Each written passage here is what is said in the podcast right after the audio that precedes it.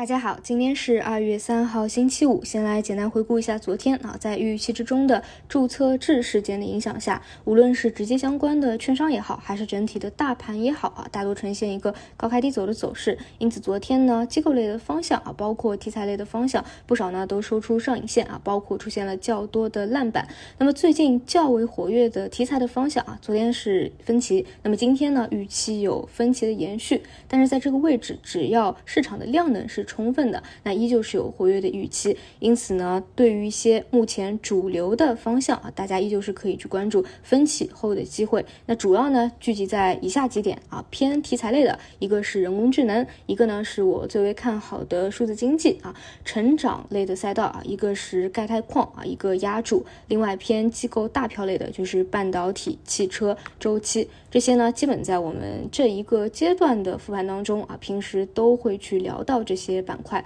所以呢，这些偏主流的方向啊，大家还是可以去找一下机会的。那么目前资金的情况，大家也可以看出，北上资金有延缓流入的态势。毕竟你也不可能让它每天都在爆买嘛，资金也是有限的，也是需要阶段性的休息的。那么这个位置，如果内资还是倾向于流出或砸盘的话，这个位置指数还是有调整的压力在的。我还是倾向于啊，这个阶段更多可能还是会延续偏题材类的成长类的风格，整个大票啊权重类的还是有压力的，包括说券商，其实几次比较。好的，能够发动突破的一个机会，其实都呈现出一个高开低走，因此其实我们也可以明显看到这个位置直接就想要一个突破，我个人倾向于还是要去缓一缓啊，这是对整体盘面的一个看法，大家还是聚焦于一些嗯结构性的机会啊，短期去把握。然后这些呢，因为在这两天的复盘基本讲的都比较全面了，所以今天要给大家分享一个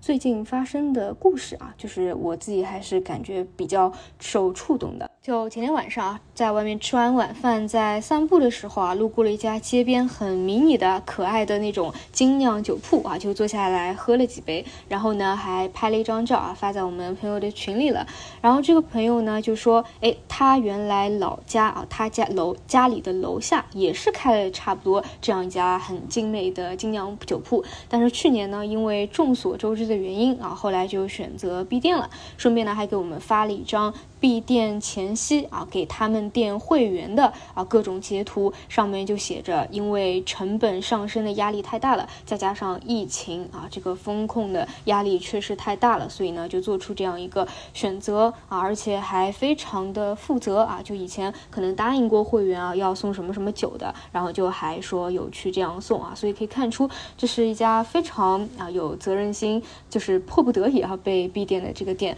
其实本来呢，一方面是觉。觉得很可惜，对吧？但确实在去年啊，这种事情也看多了，本来呢心里可能也没什么波澜了。但是啊，我后来一想不对啊，我又回过头去看了一下这张截图的落款日期，然后就心里特别不是滋味啊，因为这个落款写的是十一月四号，但是大家应该知道啊，在去年的十一月一号就发了一点零版本的啊那种放开的通知。其实长期听我节目的应该知道，我在那个时间点之前对于放开一直是打一个问号的，因为我觉得官方。没有一个通告嘛，我都是以官方的通告为准的。但是出了那个一点零版本以后，我就一直在节目里面说了，这件事情就开工没有回头箭。你大势所趋来看啊，这个基本上是可以去预期的。所以其实呢，这家店啊，距离看到这个。啊他们认为的希望啊，可能只差了一周的时间，所以不是自卫的点在哪里呢？就是倒在了黎明前嘛。因为其实过去几年啊，因为疫情的影响，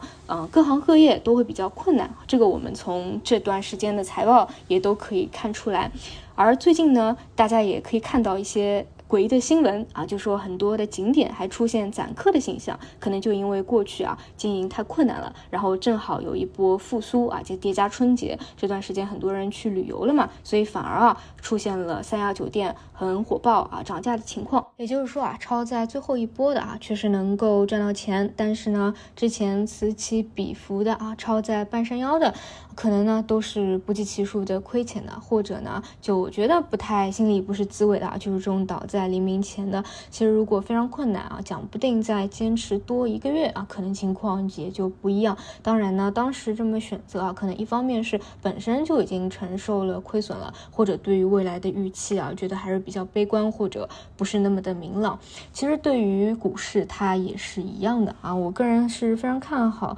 经历了这么几年以后啊，这个极度的悲观的预期都已经出清以后，今明两年的中国股市的啊，所以我个人的预期其实这里还会有一波调整，但是这一波可能是最后一波了啊，所以后面要上车的啊，去补足仓位的，一定是得在底部区间啊，至少要配足这个仓位，你想要去做在股市里面的资金啊。嗯，过去几年呢，确实大家都过得不容易啊，尤其是去年啊，算是我这个长这么大以来过得最不好的一年。所以呢，我的这个专辑的名字啊，一直就叫《人类的悲欢》，它其实并不相通啊。你就通过这一个简单的事情，你也能够看出来啊，大家对于择时择机啊，能够。把握住还是错过了，这个真的是有很大的一个差别。那么股市呢，它相对是一个比较公平的地方。总之啊，比起其他很多的方面啊，都已经是足够公平了。所以当你该去把握机会的时候，这个是一定不可以去错过的啊。所以呃，如果我对于大势的整体判断还是比较准确的话，那我倾向于这一个月啊到两个月附近，它还是偏向于一个中期的模拟期。所以呢，但凡有一个调整的时候啊，大家还是。要去积极的把握这个机会的，那具体就到每天的节目里面再去聊啊。以上就是今天的早评内容，我们就中午再见。